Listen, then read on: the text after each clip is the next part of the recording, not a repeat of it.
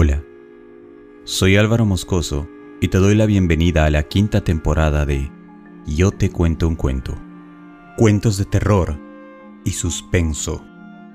El diccionario define suspenso como la expectación por el desarrollo de una acción o suceso, algo en lo que se han especializado autores como Horacio Quiroga, Franz Kafka, Juan Emilio Bosch, Gerardo Blumerfield, Santiago Pedraza, entre otros. Les presentamos 10 cuentos en esta temporada, que en esta ocasión son cuentos para no dormir. Bienvenidos.